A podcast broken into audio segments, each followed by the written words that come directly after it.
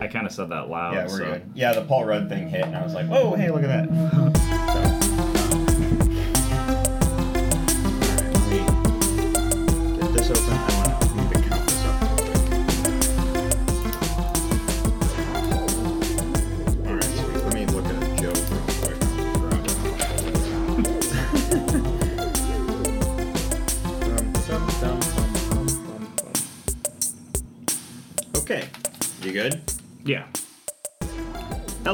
everyone, and welcome to this week's episode of the Top 5 Report, the podcast that wonders who's going to run out of the med packs first when the zombie apocalypse begins. My name is Drew. I'll be the host for the evening. Along with me, as always, is my brother Peter. Here. Um, Peter, Yes. this has been an absolute crazy, crazy week for me because I have some 4th of July nonsense going on in my life. And I've been on phone calls and emails and all kinds of nonsense. So my watching category is at a minimum right now. Right. But um, what have you got going on? I'm actually really similar, not necessarily because of Fourth of July stuff, but just I've been really busy this like lately, so I haven't really watched much at all. Um, I can say yesterday I was at a uh, family function uh, with my wife, and uh, we actually were watching uh, Bumblebee over there. So uh, that was the second time I've seen that movie, and I still enjoy it a lot. And uh, my biggest thoughts while while watching that was, it's crazy that um, it's crazy it took that long to get good Transformers designs in those movies. so like, Are you talking about? What do you mean? well, so like in, in Bumblebee, the way the robots actually look is much more simplified, much more uh, influenced by like the '80s uh, animated Oh, series oh, and I toys, see what you're and uh, in general, it's just much easier to understand what's going on on the screen. Um, when you go back to the very first Transformers movies, there's scenes in that movie where I have no idea what's going on. I just know there's You know, a ton of metal pieces doing something on screen. I thought the first two Transformers movies I was okay with in terms of what I'm actually seeing on screen and who's a good guy, who's a bad guy.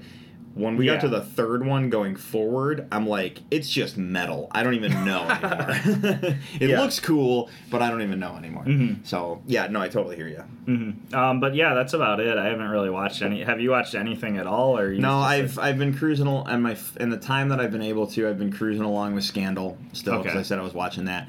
Um, it's really interesting how the show is for me because I really like some stuff. Oh, how about this? It's like ninety percent of the show I really really like, and there's this other ten percent where there's some things that bother me, or there's a writing decision that gets made, and I'm like. I'm not. I don't consider myself the greatest writer in the world, but I think I'm decent. and this thing that's bothering me right now, I think, is lazy writing. You know what I mean? There's little things like that that are like hitting me, and part of the show is kind of procedural, and I'm not a big fan of procedurals. But there's a lot of politics stuff that happens in the show, kind of like as a season whole. So like season two, from the beginning to the end of season two, there's an overarching story yeah. aside from all the procedural stuff that fills in some gaps. But the overarching story has a big political thing going on. And the politics stuff is what's kind of keeping me Okay. watching yeah. the show. Um, I'm curious to see where it goes. I'll probably I'm invested enough to where I'm probably going to finish it out. But Yeah. you know that's really like what I've been looking at. So It's weird. I feel like uh, I did. I am current on Big Little Lies though. I Oh, did cool. get caught up on Yeah. that, so I'm ready for Sunday's episode. Yeah, I feel like uh, this new season, not a lot has happened. So I hope it's all building towards like something crazy is gonna go no, on. not a lot has happened. But what I think is interesting is there's story threads that they've created that I'm really anxious to see how they play out. Yeah. Really anxious to see, and um, they. And when I look at it, like when I look at like Meryl Streep being added as a cast member, first off, Meryl Streep's always good in everything she does, but there is something really chilling about Meryl Streep's character, and I don't know if it's a writing thing or if it's Meryl Streep as an actor putting this into the character she's given. Yeah. You know, th- there's a there's a three part system to a character's performance: the actor themselves, the writing of the character, and the director's direction. Somewhere along the line, Meryl Streep is taking this direction. It could be all her, and we can say Meryl Streep's amazing, or it could be a combination of the three. But there's something really chilling about her character that has me really like, kind of on edge every time she's on screen. Yeah. So I'm really in, I'm enjoying where they're going because they're beyond the book. Yeah. Okay. I actually didn't realize. Like, I know it's based on a book, but I didn't Well, the first book season, ends, but the first season is the book. okay. So they're on uncharted territory, and it's basically the creator of the show working with the author to create these new stories. Okay. So it, they're beyond anything the book was. There's no other books. It's I- just the, them the going one off. thing I do appreciate about this new season is it shows like this isn't a, a spoiler, but in the first season there is a tragedy that happens. That's something revealed in the very first episode, but you have to watch the season to see how it plays out. But I like that uh, there's like a tragic event, and uh, the way the first season could have ended could have been like everybody went off and lived happily ever after. But I do really appreciate that this second season is showing that there is consequences for like this bad thing that happened and it could be i don't know like i, I feel like most movies uh, by the end of the first season they would be like okay and then everybody lived happily ever after and the second season's like nope there's actually consequences this is something that affected every character in like really interesting or you know horrible ways and we're just kind of watching that play out so Sure, absolutely. All right. Well, we gotta. I'd like to think it's light news, but I think it's more of a. Um, uh, the the news stories hit. There's not a lot to say about them. right So we'll hit these real quick, and then we'll talk our list. okay Um, so first off, I, I thought this was an interesting one. Toys R Us shut down. uh, that happened a while ago happened right? a while ago. Apparently, Toys R Us is coming back for the holiday season. I mean yeah why not I don't know if it's select cities or if there's going to be like if it's like a big rollout or if Toys R Us is you know how the Halloween store opens up That's just what for I was Halloween. mention, yeah. I wonder if Toys R Us will go that way for the holiday season, which is kind of cool but kind of not because yeah look, we all like wandering through Toys R Us. Everybody does. I don't care who you are. Everyone wants to wander through Toys R Us at some point and Oh, look yeah. at something cool, like back, like to take it back to the days of being a Toys R Us kid, right? Yeah, and I, I'm all for it because those Halloween store workers need somewhere to work after that store closes, so Yeah, they right. can go work at Toys R Us for Right. Christmas and then go work at Crazy Kaplan's in time for Fourth of July, I guess, or Yeah, yeah, yeah. Um, all right, so we got a couple cast things, and this is goofy. So we'll start with Ghostbusters because that's a fun one. Right. Uh, we know there's a Ghostbusters, uh, an, a legitimate Ghostbusters three coming out uh, that Dan Aykroyd's working on, Mm-hmm. and uh, Ivan um, Ivan Reitman's doing. Uh, Paul Rudd has officially been cast in the movie. He's apparently going to play a teacher. okay.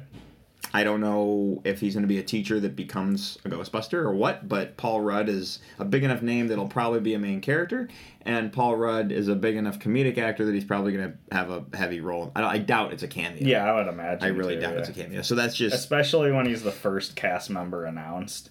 Um, but yeah, one of my friends actually told me this earlier today, and uh, my reaction was like, "Yeah, I mean, he's in everything." So, oh, I just I just thought it was awesome. Yeah, You know, when you think about how about this? When you think about the original cast, and then you think, uh, what are we going to do for the new cast of whatever this is for this new Ghostbusters movie? Paul Rudd is like almost an obvious choice. yeah. So it was almost when I saw the news, it was kind of like, yeah, of course. right. You know. Yeah, yeah. Um, Plus, like, uh, like who doesn't like Paul Rudd? I guess so. I mean, Right. it's uh, so far so good. We'll Yeah, see yeah. where this goes. Um, Tom Hardy is still Venom. Okay. Venom, Venom two, Venom two has been greenlit, and Tom Hardy's con- coming back. So it's not like we're getting a reboot or anything like Yeah. that. That's good. I mean, uh, to me, Venom, like, I thought Venom was awesome, but it seems to be divisive in the way that some people think it's a great movie, some people think it's bad. It doesn't seem to be a movie that you fall in between on. Like, it's either you love it or you hate it. But uh, it's good to see that Tom Hardy liked it enough that he's coming back. So, Nice. yeah, that's my Yeah, yeah. thoughts on it. Um, okay, so let's talk some DC casting here real quick. okay. Um, so Batgirl, there's a Batgirl movie coming. Apparently, Daisy Ridley is top of the list for to play Batgirl Cool. with Warner Brothers. I don't know if she's already in talks, but but rumor has it that she is in on the top of the li- on the short list for people that they want to consider talking to for the role of Batgirl. How do you feel about that? Do you have any like? Do you have any thoughts on that one at all? Um, I mean, she's not a redhead, but uh, hair color can be changed. We all we all but know I mean, that. I feel like it's not a bad choice. I mean, it's like she's obviously um, Well, I mean, Supergirl is blonde all the time. Yeah. And Melissa Benoist, when they started the show, she was not necessarily the blonde. Like a strawberry blonde, I right. guess. she but- wasn't like blonde blonde. It was kind of more of a and.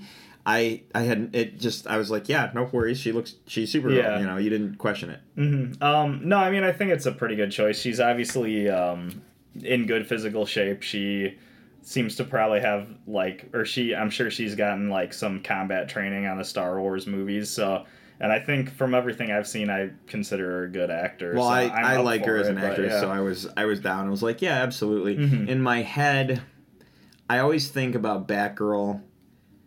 I always think about how Barbara Gordon eventually has to leave the role of Batgirl and become Oracle. I always think that way. right. And I know that's an old comic book way of thinking because they've changed things in the comic books where she's just Batgirl, which is Yeah. fine.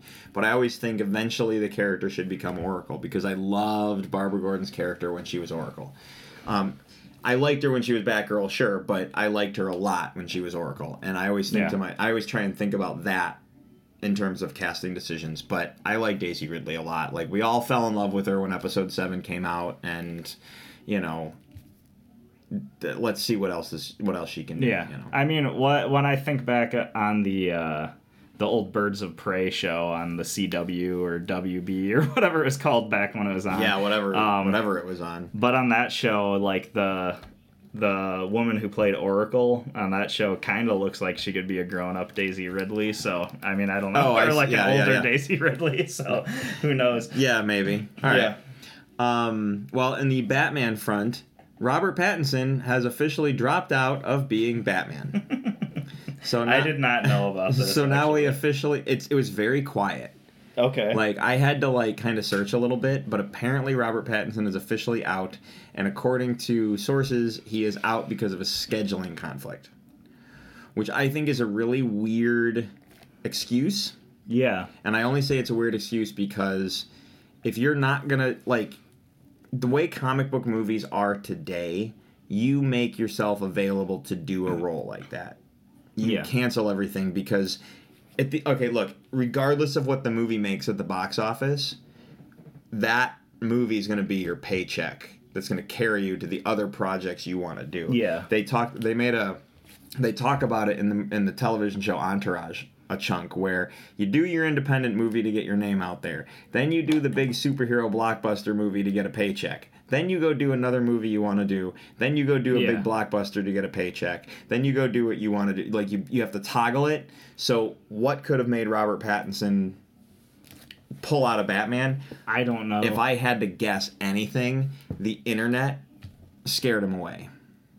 you think so though? Oh, I I honestly think that I feel like with that actor, and no offense to Robert Pattinson, I really feel like he's the one guy because of his history with like the Twilight films and how received slash not received they were, and then the way everyone jumped down his throat on the internet, the way the internet reacted. I just really am concerned that they the internet scared him away. But that's like that's so disappointing because to me, And I, I, and I hope I'm wrong. I just am I'm worried that Well, that's the real reason that we'll never get the truth on. to me like since he did do Twilight, you'd think he'd be used to people like calling him a tool and stuff like from day one, and you'd think this is just would just be old hat for him. And I don't know, that's so crazy. But honestly, I, I worry that it's it's this role. For some reason, it's like the Batman role is the role everyone wants, but it's the role that the internet is terrified to let anyone touch. you know, Yeah, I mean, I honestly had kind of came to terms with uh, Robert Pattinson playing Batman. Like, I kind of was. I completely came to, to terms it. to it. I was like, Um, let's see what this is. Yeah, and it seemed like it, it'd probably be a new take, but I thought he was going to do a good job. So I don't know. I'm just kind of disappointed a Well, little bit. but- unless the unless the reports I saw were false, everything I was trying to find it sounds like he's officially out. So now we're back to square one. So I'm fully convinced at this point we're never going to get to see this Matt Reeves movie. yeah. Um, and Warner Brothers needs to make a decision. So we'll see what happens. Everything with Warner Brothers lately has been so um, like they say one thing and then it falls through, and then they say something else and then it falls through. I know, and it's like it's really tedious as like a DC Comics fan wanting to like see some of these things they're saying actually I come know, to and- fruition. And they um, they just signed a new Warner Brothers just signed a new uh, CEO as well. yeah, So um, maybe that'll help. I don't know. What I do know, and I was talking to uh, Bryn about this a couple days ago, is um, because we were talking about the fact that Avengers Endgame is re-releasing in theaters Yeah. with the new footage, and I'm there's no way I'm gonna get a chance. Like my schedule's too crammed. I there's no way I'm gonna get a chance to go see it with this new footage. Mhm. But what we were laughing about in our conversation was Avengers Endgame has eight extra minutes, and they're doing a full re-release in theaters. And the Snyder Cut for Justice League exists, which is technically an entirely different movie, and we can't get Warner Brothers to put that back in the theaters. so I've seen some uh, tweets out there on Twitter on on Twitter too, like similar thoughts. You know, Right. The whole. Uh, And look, we all know the only reason Avengers is getting this re-release is so they could come out on top and beat Avatar as the number one movie worldwide. In all seriousness, that's the reason. It is. But- it is still so weird that it's just Disney owns both Avatar and Endgame at this point, so it's Disney versus Disney, and I don't know. It's kind Right. of it's just weird, and it is weird. Yeah. Um, but but it, it makes me less passionate about the whole you know Box battle office dollars Yeah, thing, exactly. When I know it's like you know one corporation versus itself, but Right, I know. it When when they're when they had to move Frozen because they didn't want Frozen to compete with Star Wars, but at the end of the day, it's Disney against Disney. yeah. So, um, no, I hear you. I just I just think it's weird that Robert Pattinson pulled out and that kind of thing. Yeah. And on top of it, give us a Snyder cut because Avengers is getting. So do you have re-released. uh do you have anybody on your short list you'd want to see take as Robert Batman Pattinson's place? or- Again, my short list is the same. My short list is either if you're gonna go younger, you go Armie Hammer, Okay. and if you want to go older, you go John Hamm. Those are my two picks. Right. Those are my two picks for Batman, and I'm sticking with it. But if you want to go younger, Armie Hammer's your guy. And Armie Hammer, there was a funny interview where he went on Fallon to promote something he was doing, and Fallon asked him about it, and he said, I think it's awesome, and I would love to do it, but no one has talked to me. Even though all the reports were saying that he was in talks. He's like, Yeah. no one's called me. So, um, but yeah, yeah, that's that, those would be mine. What about you?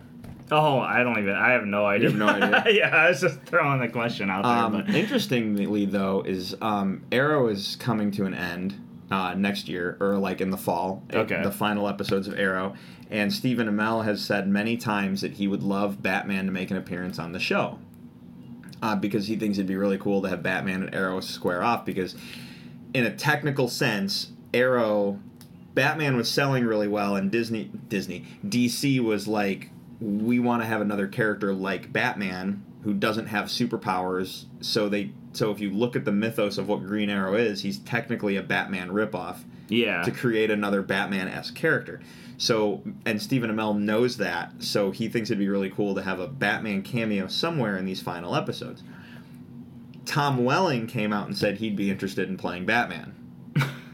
Tom Welling is- from Smallville yeah. came out and said he'd be interested in doing it on the final episodes of Yeah. Arrow if they did it. And I'm like, hmm, why don't we get this taken care of, shall we? you know? See, I don't know if like that kind of irks me though too, because like why can't he? Why didn't he want to wear the Superman suit back in the day? So you know what I mean? the Tom Welling not wearing as a, as we go off on this major tangent, Tom Welling not wearing the Superman suit in Smallville was a contractual thing from DC at the time. I've yeah, Um, I mean I've heard like rumors out there that it was Tom Welling who like really Oh, stuck that it with was that Tom idea Welling? throughout, Oh, and okay. so like I think what you I said heard I heard it all was DC. and I think. I think that's like the official story. So yours is probably more accurate. I've just seen like a lot of speculation about like Yeah. Tom Welling was the one who didn't want to wear the suit for sure. So Sure. I mean I don't know. Um, I always thought it'd be cool if Tom Welling came back and played like Bizarro or something in Supergirl or like just something crazy like that. Could Yeah. be like a really cool role. Well, we him. are we have a Crisis on Infinite Earths thing coming up, so there's a chance we could see a Tom Welling Yeah, Superman. you're more current with the CW Arrowverse. Has Tom Welling cameoed at all? No, but here's what we do. Here's what's interesting, is, and this is kind of spoiler territory if you haven't gotten to the cross the Elseworlds crossover. yeah, But in the Elseworlds crossover, there what from last year's seasons, there was a shot of like it was a pan across the ground with all these dead heroes. One of the dead heroes on the ground was the Green Arrow from Smallville. Yeah, I heard about So that. So it made small, and they've made they've made reference to Smallville in the past on Supergirl anyway. So the fact that they kind of solidified and made that very coherent like canon, it makes me wonder because the the dad of the Flash on Flash is the actor who played Flash from the '90s television series. Mhm. The mom who who is Supergirl's mother and Supergirl is the actress who played Supergirl from the original Supergirl Yeah. series. So my thinking is is if they're going to do Crisis on Infinite Earths, I just have a feeling that the CW is going to be really smart and tap into every old television Oh, property so. they have Yeah. and have cameos from everybody. Michael Rosenbaum's coming back as Lex Luthor for a bit. Yeah. Tom Welling's going to be a second Superman in this.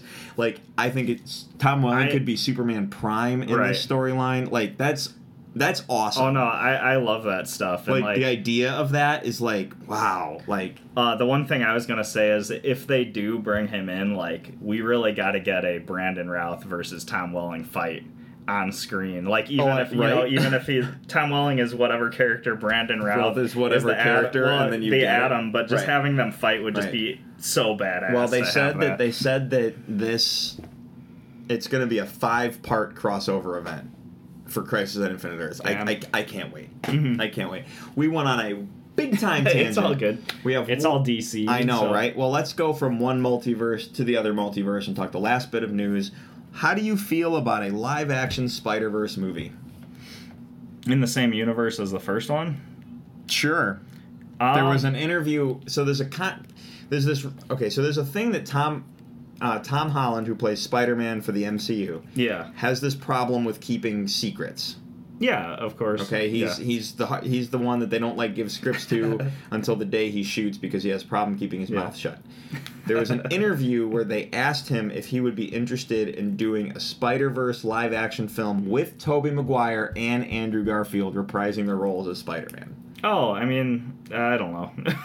like I feel like that is an internet pipe dream, but the the speculation is Tom Holland's answer to the question was cryptic because of the weird look he had on his face and the squirmy body movements, like he didn't know how to answer the question. So the argument is, are we actually going to get a live action Spider Verse film or not?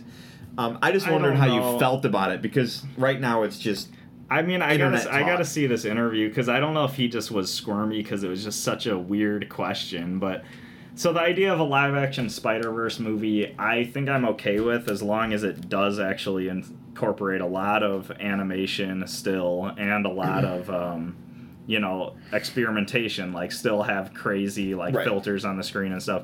Keep that same vibe alive from the first movie. The idea of bringing like I don't know if I like the idea of Tobey Maguire, Andrew, Andrew Garfield, and Tom Holland all in the same movie yeah, because I think I think each one. I know so many people are on Team Tom Holland, and I do like him as Spider Man, but I think each actor did have their strong points. Well, right. Like, Well, and I, I don't know if I want to see them. Like I feel like they'd be overshadow shadowing each other too much, and it's just like in different ways. And I don't know if I just feel like it'd be a weird balance. I guess. I don't know. What are your I, thoughts? I on the- on the agree that it would be a weird balance. I think it would be such a fun idea, Yeah. and it does. This part of it, however, bothers me because DC does this kind of stuff in their television properties, and then here we go with the talk of Marvel technically Mm-hmm. doing it on their movie properties. So it's like, come on, guys, let's let's stop ripping each other off and let's have original ideas. Yeah. Right? But um, I, I I like I really like the idea, and I think it'd be awesome. My problem is if you're gonna do a live action Spider Verse film and include Tobey Maguire and Andrew Garfield and have them come back and be Spider Man, Yeah. we do this big Spider Man thing. What does that do for X Men, Blade, Fantastic Four? Right. Um, there's this whole other Marvel like stuff. Like, how does that fit in now? Because we're creating a multiverse. yeah. You know. I mean, And it all could be part of the multiverse. well, I if you watch the trailer for Spider-Man: Far From Home, they talk about the multiverse in that. Mhm. So it makes me go, what are the other surprises? And is that Disney's way of we're going to incorporate this?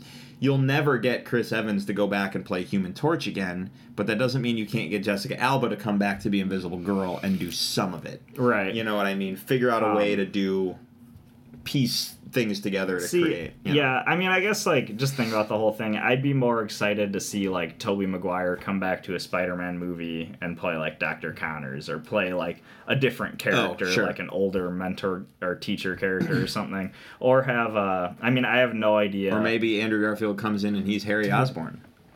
I mean, that could be interesting. Or um, I was just thinking have Andrew Garfield come in and play uh, Eddie Brock, but Tom uh, Tom Hardy is still No. playing that character, but we don't know if he's in the same universe. I'll so- be I'll be honest. They have talked about how they want to do Andrew um, Tom Holland, Tom Hardy, Venom, Spider-Man crossover. Yeah. They've talked about that, especially for upcoming Venom films.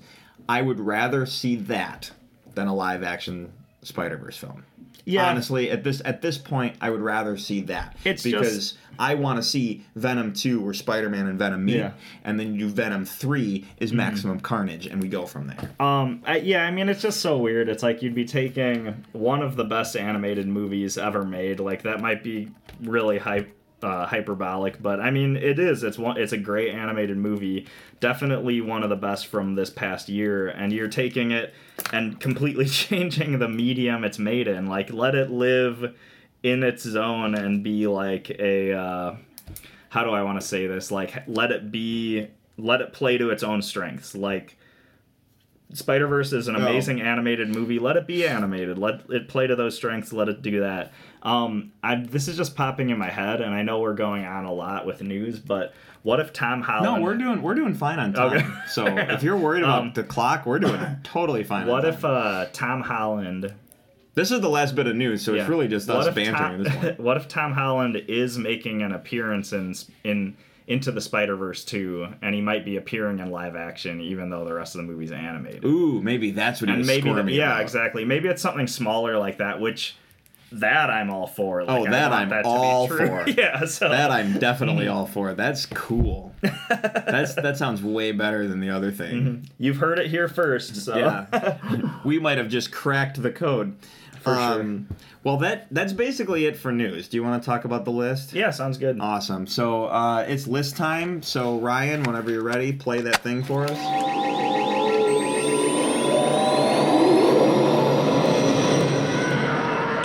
Now for the top five.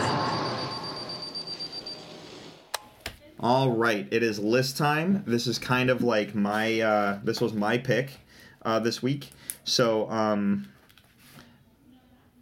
we did. I was thinking the reason I chose this list is because it's this is like the middle of 2019. So I was looking back, going, let's. I always think to myself, if I can't think of a list idea, I'm gonna pick a year to do. At the same time, I was looking at it going, I didn't want to choose a year because I couldn't think of anything. It was a wait, every movie on this list is 30 years old. So this is like a 30th anniversary list technically. Yeah. So we're doing movies from 1980, 1989. So every movie on this has a 30 year anniversary.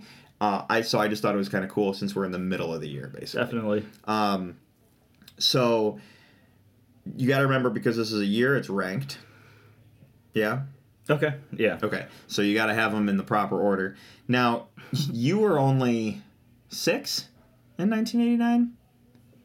Um, I was no, I was three. You were three. Yeah. So most of the movies on your list are either probably watches because you were around me and Scott when we were old. Like yeah, yeah, we yes and up. no. I mean, a lot of them I didn't know came out that like in 1989. Okay. A lot of them I thought came out later, but there are so many movies I grew up with. On Okay, so you've seen a lot of these. I've seen a decent amount. I think a lot, maybe some of the more like Oscar worthy or art house ones I missed just because of my age. Oh, sure. But, like No, I've I've definitely seen a lot of them, grown up with a lot of them. Um, I also thought it was a weird. 1989 was a very weird year for movies because a lot of them just feel so 90s to me, but they're still tech. It's like in the weird in between in 80s cusp, and sure. 90s zone. Well, I saw 29 movies that year. I was nine years old. So when I look back at the list of like what came out that year, I saw 29 movies of them, and I probably missed a couple of the art house ones. I have gone back and watched stuff. Um, the best picture in 20 and sorry in 1989 was Driving Miss Daisy. right? I don't know if you've ever seen it. no, I've, I've never seen, it, but I've seen the sweded version. But the sweded version. uh, sweded version was a uh, that's a reference to a movie called uh, Please uh, Be Kind Rewind, Yeah. which uh, is a fantastic film. Um, if anyone wants a really good, uh, fun, quirky Jack Black. Yeah, if you want a movie for people who love movies. Yeah, this is it's a movie for people who love movies. It's really cool. Um, So yeah, uh, Driving Miss Daisy was the best picture. I realized I have one, two, three, four, five honorable mentions, but I have to narrow it down to two. So I've chosen my two. but Fair I've enough. chosen my two. Um, I, I had a I was in a similar boat where I had like five and uh I actually I keep I always forget that we have to rank the years, but I I pretty much put them in the right order. But um yeah, for the honorable mentions, it was really hard to narrow them down. But uh, there's a couple I have that are just there was things I wanted to talk about, and they are you know my favorites for certain reasons. So yeah. Well, how about this? Um, let's. I. It was my pick. So you get first choice. What's your? So give me an honorable- I have two honorable mentions. I'm assuming we'll just go back and forth. But Yeah. my first one is Nightmare on Elm Street Five, and I think the subtitle for that is uh, The Dream Child. So I've talked in the past. I like Nightmare on Elm Street a lot, just as a franchise, um, and especially like the older ones, the ones from the '80s. Like I don't know what it is. Well, I think I do know what I what it is, and it's the surreal imagery and the music, especially, and uh, the kind of gore effects used. Those movies scare the crap out of me. Like I watch them, Oh, they right. send chills down your spine. Just like there's so many times when it's a character walking through a nightmare, and they're going through this weird, surreal landscape or building or whatever it is, and the music they use, it just creates such a spooky atmosphere, and I love it, but I hate it because it's freaky too. Um, this is the one where I'm talking way too much, but this is the one where uh, You are not. You are totally fine. Freddy is uh, haunting a uh, girl's dreams, but also haunting the dreams of her unborn child, and he's trying to essentially take over the baby so he can be born into the real world. Super creepy concept, and I just think uh, really what I've said is like everything I like about the movie, but just that's just such a creative concept that really like gives me chills when I think about it. So that's why it makes it. Right on. Um, well, my first honorable mention is uh, when Harry met Sally.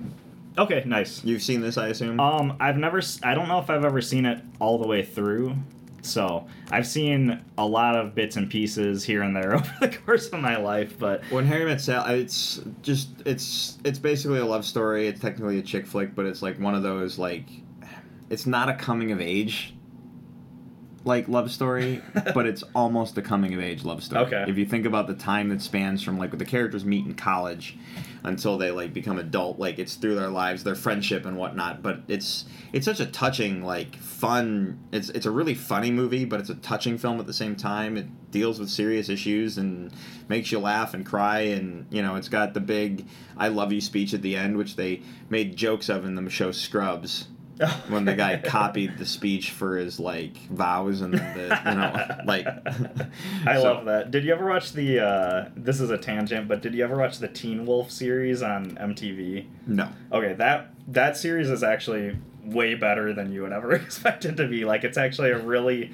fun show, and it which is of- which is fun to hear because I was like wow that's No, it's it's actually a fun watch, and it has but- a real like kind of comic booky, almost Spider-Man vibe in a weird way. And if you watch it, you'd know what I'm talking about. But uh, now you have me yeah, curious there, in a way part- MTV did not Um, there's a uh, the all the characters in the show are on a lacrosse team, or all like the boy characters are on a lacrosse team together, and the lacrosse coach before every match. He reads to the or he recites to them the uh, president's speech from Independence Day each time, and it's just like this hilarious little touch. So that Scrubs uh, when Harry met Sally reference sounds awesome. So that's funny all right, Mhm. um well uh, what's your next honorable mention yes, my next honorable mention. by the way I recommend when Harry met Sally I just Definitely. I need to watch it through at some point. It's just one of those ones I never actually sat down and Yeah. watched. Um, my next honorable mention is All Dogs Go to Heaven. So this is a movie I mostly picked because um, as an animator slash director, I love Don Bluth. This is one of his films. Um, I think it's his next feature after Secret of NIMH, but I might be wrong. But uh, this one is a movie I haven't seen in so long, but the kind of like art design style and the character design is so good in it. These characters have stuck in my head since I was a little kid, especially that big alligator villain guy. Oh, like I haven't seen this movie in so long, and I still think about that guy like on a regular basis because his design is so striking, and the way he's drawn is so interesting looking. And I just love it because of If, that. if so. Don Bluth didn't have a falling out with Disney, that would have been a Disney film. yeah, yeah, So- definitely. Yeah. But that- I do like that uh, he separated off because he brought us that movie, Secret of NIMH, Fievel Goes West, like all those films, and uh, kind of created like a cool competition for Disney. Like I like the late 80s early 90s uh, animated feature films like there's a lot of gems and they aren't all disney you know but Sure. there's kind of a cool little renaissance in there of those style of Right. movies so Uh, well, my next honorable mention is a movie called Always. Oh, have oh right seen- yeah i've you seen, this yeah It's if you don't know what the movie Always is, I believe it was directed by Steven Spielberg. I'd have to double check. no you're that. right because i saw it when we were We're- compiling that list Spielberg that list. yeah, so it was directed by mm. Steven Spielberg, but it's it's a movie about the forest firefighters, the guys who fly the planes to put out the fires, and one of them dies in a he dies in a crash, and then but he's not dead. Like you don't know he's dead right away, and then turns out he's a ghost, and he's basically sticking around because he's um, kind of ushering his friends and his girlfriend onto moving Yeah. on without him.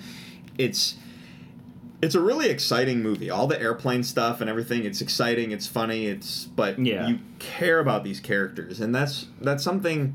When I look at a movie or a television show, I always think to myself, why do I care about these people?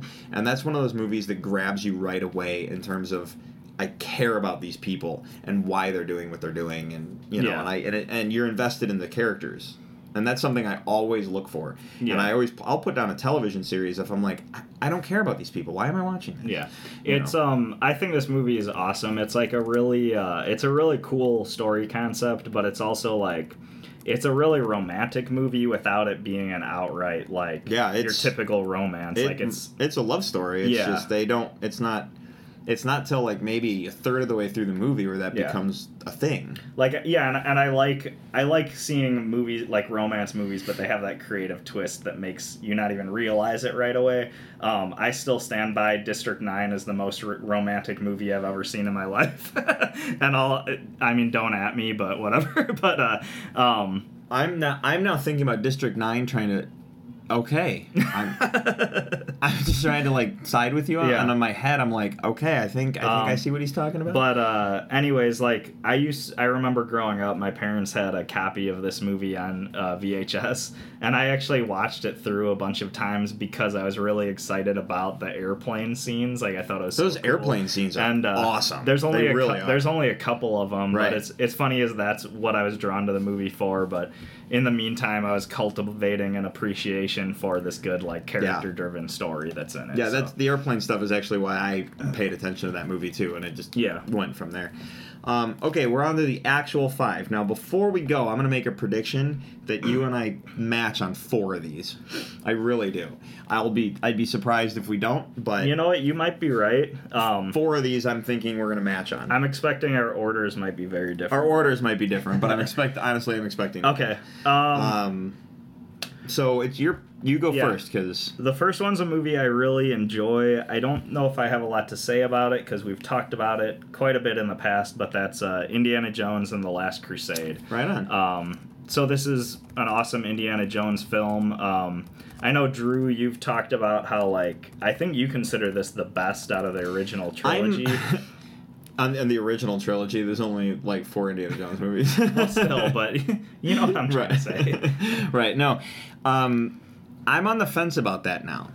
Okay. Um, Last Crusade for the longest time was one of my is my absolute favorite Indiana Jones movie, and then it was probably a little while ago that I watched Raiders of the Lost Ark because I hadn't seen it in a while, and it happened to be on, and I caught it right at the opening of the movie. Like Yeah. the Paramount logo was still on the screen, and I'm like, yes, and I and I watched it like so intently that I started seeing things like kind of like when I watch Star Wars and I see something I hadn't seen before.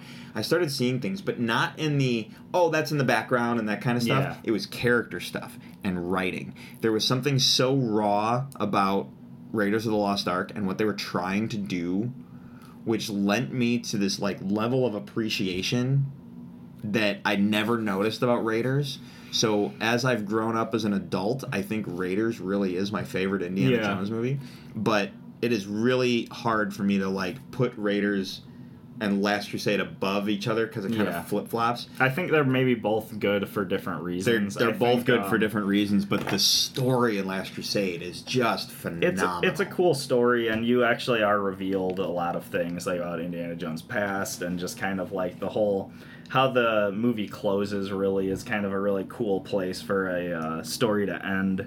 Um, but yeah, I mean, like I said, we've talked about this one a lot, so I don't know like specifics. I don't want to like go on and on too much, but No, and I don't want to spoil it too much either Oh. for if someone hasn't watched too many things Yeah. because we can talk about some things if you want, but what I'm saying is like this is such a heavy recommendation yeah, right. that like I would hate to like go on and on and on. I mean, I know the movie's 30 years old, so it's on you for not seeing it, but it's such a good movie. But if you haven't seen the Indiana Jones movies, period, you should pause the podcast, go watch the Indiana Jones movies, come back and finish listening to this discussion. Um, Definitely. Um, but yeah, no, it, that's a phenomenal choice. So, Mhm. um, all right, so me. Yeah. All right, uh, so my first one is Field of Dreams. Okay. Um, if you haven't seen Field of Dreams, it's a fantastic film about a guy who, uh, bas- he's a farmer and he hears a voice and telling him to build a baseball field in his property, so he does, and the town thinks he's like completely wacko, but it's because these ghost baseball players are playing baseball on it, and the family almost loses the farm, and you know, th- there's all this stuff, but it really comes down to this guy's search for his father. Um, because he never got to know his father, who was a professional baseball player, and Yeah. um, but it's it's such a wonderful, wonderful film. Kevin Costner's in it. Um, James Earl Jones is just phenomenal performance, and it's nice to see James Earl Jones. Like, I mean, he's he has a massive movie career, but that's one that I always think about when I'm not thinking about him as Darth Vader yeah. or Mufasa. That that's um, like when if someone would say name a James Earl Jones movie where he wasn't like Darth Vader, I'm like, oh Yeah. well. I mean, I that'd be the of, that'd uh, probably be the first one I would think. of. I always go to So. Field of Dreams or uh, Sandlot actually because you're actually seeing his like face and his physical Yeah. performance. You know. Yeah, but that's, you know, uh, I. Oh, Go ahead. Oh yeah, no, I think Field of Dreams is a great movie. Um, it's been a while since I've watched it, but um, one of the things I really like about movies is when they do things that stick with you. Um, one of my favorite movies of all time is uh, the movie Zodiac, which is a David Fincher film. Which uh, after I saw that movie, um, the movie's about the Oh, Zodiac killer. If you if you're not familiar, but Zodiac's after I saw that movie, I was left wondering about this, you know, this mysterious uh, case about the uh, Zodiac killer, and still just thinking of who could it be? Was it one of these guys in the movies? Was it somebody else? And it stuck with me. And Field of Dreams has stuck with me in a very similar way, where anytime I'm by a cornfield, and like this podcast is located in, in Illinois, so that actually happens very frequently. But if I'm standing beside a cornfield, I'm either thinking about ghost baseball players coming out of it or children of the corn. And that's like, uh, I mean, that's how this movie has stuck with me. Like, I'm always like reminded of it's funny if you living living movie, you know? if you're ever near like the country and there's a cornfield and you have to walk towards the corn for any reason, it makes Yeah. you wonder if you're gonna disappear like the ghost do. Yeah, You know. I know So- some kids it might be like they might be thinking of aliens popping out of it, like in the movie Signs. But uh, yeah, I mean, for me, it's just I always Yeah. think about this movie all the time. Like, Field you of. Dreams definitely lands even even if you want to take it out of context of like the other half of the story, it's probably ranked, you know, if we were like I know we did a team sport film, but it definitely made the list of teams Yeah. li- the short list for me. It didn't make my top 5, but it made my team Yeah. list. I think it I don't know, maybe I did. I also do like, um, yeah, I don't know. I kind of lost my train of thought. No, it's there, okay. Go ahead.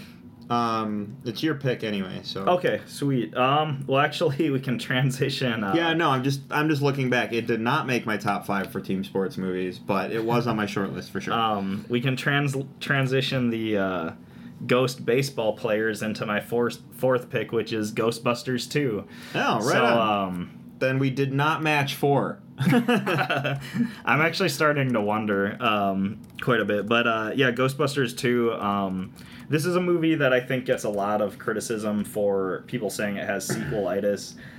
In general, it has what? it has sequelitis like Oh, it tries yeah. to do everything the first movie does which i guess is true to an extent but i also think there's like a really cool story there about um, you know vigo and this like ghost or demon or spirit or whatever he is living in a painting and like how that all plays out and uh, i mean i'm telling you like as a kid watching ghostbusters 2 it actually scared me. Like there's hilarious parts of this movie, but this movie scared me a lot worse than uh, the first movie did. Uh, um, Ghostbusters 2 was way more terrifying than the first one. And I, I loved the villain was absolutely brilliant having it be the painting and stuff. Um, and talk about like an image that'll stick with you. Like Yeah, I don't no. I didn't mean that to be like a theme of my list, but you know, it's like true like Vigo, like you can just imagine him like I don't know, he's just like so and this- creepy and so and there, and you know the first there's a lot of comedy gold in that second one too because even though they were telling a scarier story Yeah. they still held true to the, the core of what the ghostbusters are and at the end of the day it's still a comedy and there's a lot of great comedy gold in that movie so I, ghostbusters 2 really does stand on its own and i Yeah. i do appreciate it mu- very well um, Mhm. so and it was all and it was everything all the writing was very natural so for example like when you end the first film to when you go into the second um the second movie the the where the, where the actors are it's a very natural progression Yeah. so Mm-hmm. Um, oh, the other thing is just like I like uh, how this movie expands on the Ghostbusters, uh, sort of like mythos or whatever you want to say. Like I like all the different things they do with ectoplasm and like how it reacts to music and just like oh I didn't realize like slime would actually do that and stuff and any kind of like you know when they bring new traits or abilities to like something in Yeah, that universe like I always appreciate that. yeah too, so- absolutely um all right so that goes to me Yep. all right so my next pick for my number four is back to the future 2 Nice. Yes. Um, we've talked ad nauseum about Back to the Future, whether we were trying to talk about and the end game time travel, which uh, the more I think about it, the more my brain hurts. um, but Back to the Future, the first film, laid everything out so perfectly in terms of ta- and and they they did a really they tried to do time travel so neatly that you can't poke holes in time travel. Like this, these are the rules of time travel. Period. Like they did Yeah. it so well. Back to the Future 2, yes, they do go forward to 2015 in that movie, and at the time of this podcast, we have lived beyond 2015. And it's I think it's really funny how yes they did some stuff with flying cars, so we don't have flying cars yet, but there were some funny things that they did that like were real close to like getting correct. Like Yeah. the Cubs winning the World Series, their prediction was off by one year. Mhm. You know what I mean? Like that's that's just crazy. um, but Back to the Future too, it's just a really it's it's such a cool look back. It's kind of like you watch the first movie and because of the time travel you get to look back into the past. But then when you get to the second movie and you have to and you do have to look back into the past, it's almost like looking back into the past of the past. Right. You know what I mean? It was the way it was all rolled together. Um, it's such a solid film. Um, and we've said before, if you haven't watched Back to the Future, you need to. It's so good. Yeah. So I think, uh, yeah, I mean, this movie is uh, so good and it's so intricate. Like, all those movies are so intricately woven together. And uh, I kind of think Back to the Future is kind of like in the middle of, like, kind of all the intricate story threads that are woven between the first and the third movie, where if you don't watch the first one before watching the second one, you might get lost because they really go hard into, like, a lot of the Well, little details and so, stuff. And and I don't know if I've said this in past episodes, but uh, Back to the Future as a trilogy was written as a Mhm. trilogy together. It was like all three films were written together. They didn't. They made the first movie with hopes that it did well enough to make the other two. yeah. And because of Back to the Future 2, you can see how well connected those scripts were. hmm And I think So- it's uh well, just like other things, it's just really fast moving movie. There's a lot that happens, and also like you were talking about the stuff in the future. I mean, growing up watching this movie, like it all really captured my imagination. Like the uh, hoverboards and like the uh, even like the that like uh, CG like Jaws like billboard Oh, thing that like swallowed. yeah, but that was still like, cool. Oh, I mean that was like so awesome. Why don't we have and that just- in theaters anyway? All that future Like, stuff just really captured. Why am I not walking into the theater with a giant infinity gauntlet coming out Oh, of the like, you know, like or can why- you imagine the Meg like seeing the Meg? Oh my god, that'd be that'd be so cool. yeah. Um, all right, moving on. Um, you're number three. Okay, my number three is Bill and Ted's Excellent Adventure. Wow, we didn't match nearly as many as I thought. So, all right. I do like all the movies you're naming though a lot. Um, this is Excellent a movie- Adventure? That was the first one? Yeah. Um, this is a movie that I've talked about this in the past too. I don't remember what list it was on, but this is a Probably when that, we did our time travel movies. Yeah.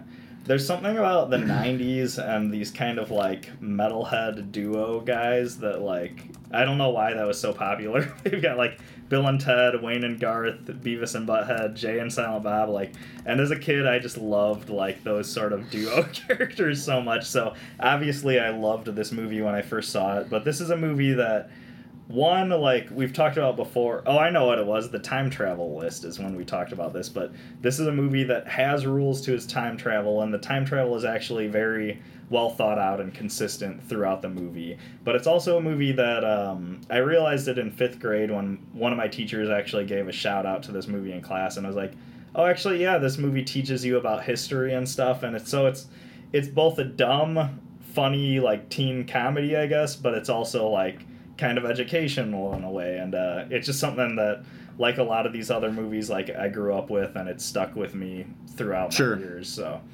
Right on. Um, so that comes back to me. I Yeah. love. I really like that movie too. Mhm. You just kind of laid everything Yeah. out, so I didn't have much um, to add. i mean the last thing i can say is i'm looking forward to the third one and uh, Oh, I we'll can't! I can't wait for the so- third one. I'm I'm really excited for it.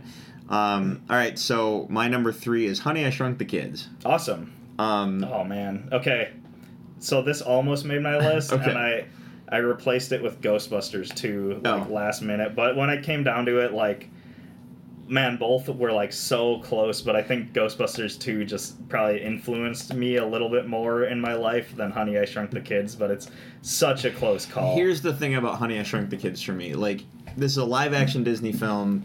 It, at the end of the day, it's a Disney movie. It's very, uh, it's very Disney, quote unquote. Yeah. If if and I feel like everyone listening to this podcast knows what I mean when I say Disney, quote unquote. The thing about this movie is that I was fascinated with the idea of being shrunk and getting to live in that kind of like world. That just Yeah. seemed so cool. But then take that aside, the movie itself is so funny. There's amazing like one-liners and like things that I still remember to this day. I quote that movie all the time in general conversation, and I don't think most people know when I like they don't pick it up. Yeah. Like I just use the lines because they're hysterical. Like they're so funny. Like when like when the kid so the girl like almost drowns after the sprinkler goes off and she almost drowns in the puddle and the guy has to give her uh, cpr and the little smart kid goes where did you learn mouth to mouth resuscitation? And he says french class. Yeah. And god that line is so funny and especially when they call back to it at the end of the movie he's like oh french class i get it. That line is hysterical. And then um, there's the scene where the kid is making f- the the the the sport kid, the kid who's all into sports, makes fun of the nerdy kid about playing baseball, and the nerdy kid's like baseball's for mortals. yeah That's a joke I like I throw out all the time. Not that I necessarily agree with it, but it's a funny line. It's such there's so great comedy gold in that movie. yeah Um, I So, agree yeah. with all that. Like, I think uh, it's a movie that I think a lot of people saw at some point in their life, and they just thought like, "Oh, this is movie's fun. It's about shrinking," but then they don't realize how many like great character moments and like how good some of the dialogue actually is in the film. Um, so yeah, I think that's like an awesome pick. Um, I mean, this is you almost one. seem you almost seem bothered by the fact that I chose it and you didn't. no, I was just like thinking like we we came so close to matching on it, but this is another one I grew up with, and it just really captured my imagination Sure. as a kid, and All I right. love it. So Yeah, no, it's just I like it's such a cool adventure film. Too. when I was thinking about this movie too, like I was thinking about the sequels, like Honey, I Blew Up the Kid. I- I liked Sh- Honey, I Blew Up the Kid. ourselves. um, I didn't. I wasn't a fan of the third one, Honey. We shrunk ourselves, but Honey, I blew up the kid. I really enjoyed for some Yeah. reason. But I think they're fun. The movies are fun in general, but I think it's funny that uh, the same thing keeps happening to the same family, essentially. Yeah. But then I started thinking, like, well, I mean, if you're always have like shrinking or enlarging equipment, I mean, maybe that Well, stuff would happen to your and family. what I'm so- what I'm curious about now is because they tried to do a television series a long time ago that kind of failed, but they're looking to reboot it for the Disney Plus app.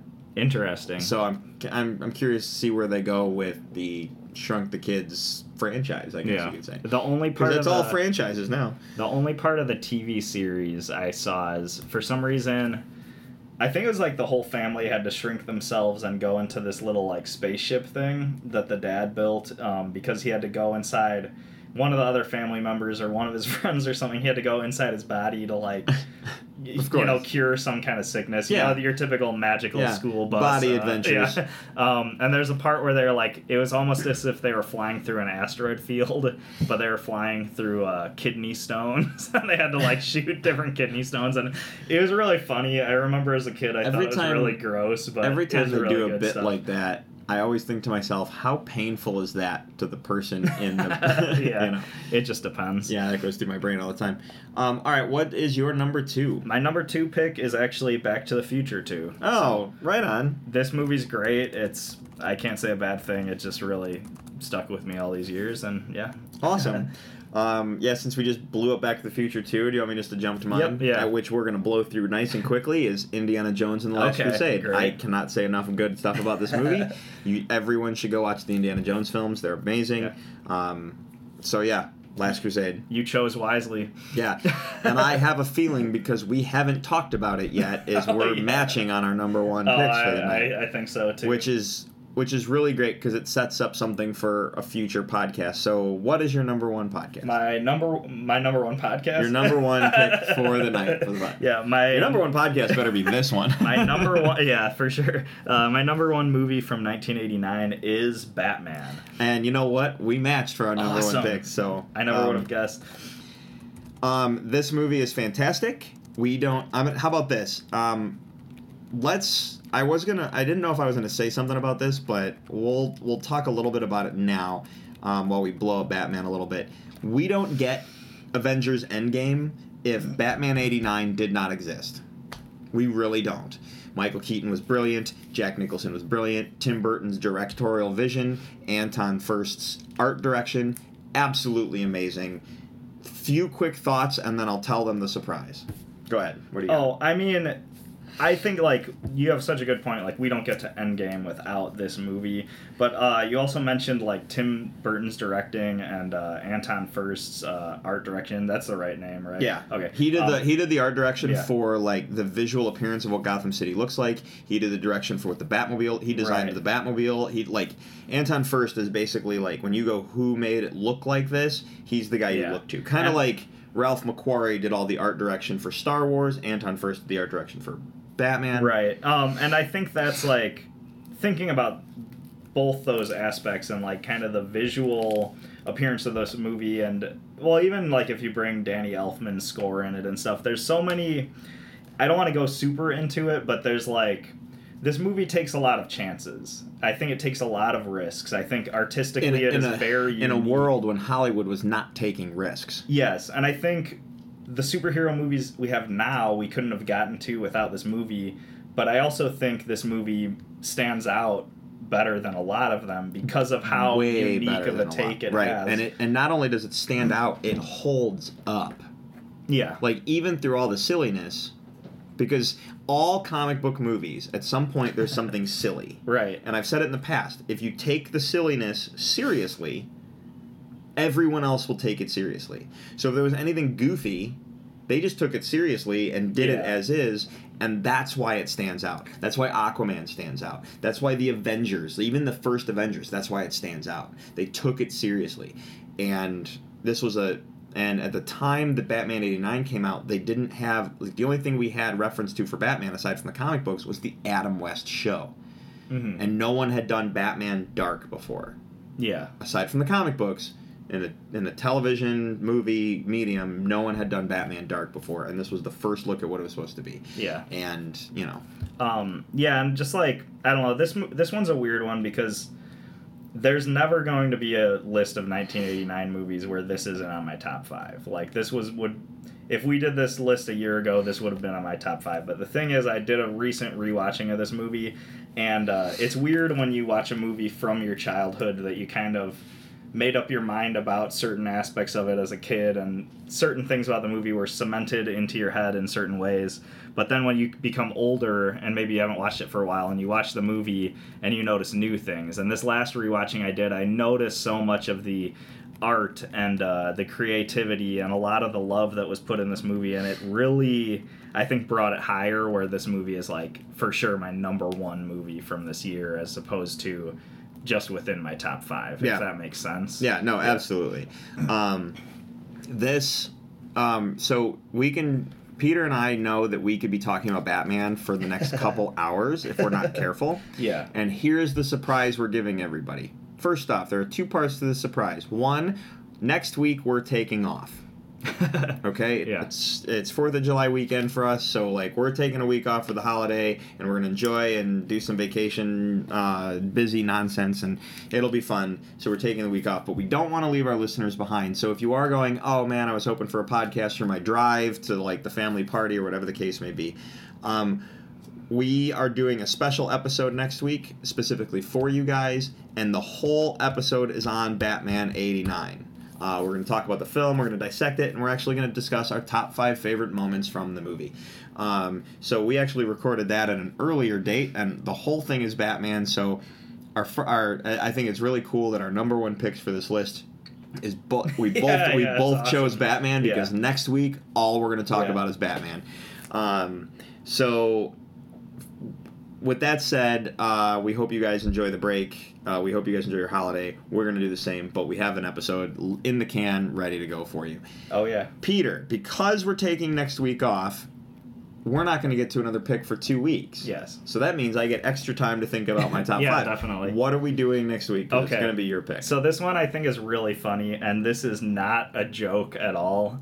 I thought of this list before. I, that that terrifies me a little No, bit, no. but go ahead. I thought of this list actually before I knew we were doing 1989, but we've been talking about things ending so much, and I thought I let's realize go- that we have a Yeah. lot of endings. It's stuff. the but- year of endings, and I thought, why not? Let's go to the end of the last millennium and do our top five favorite movies from 1999.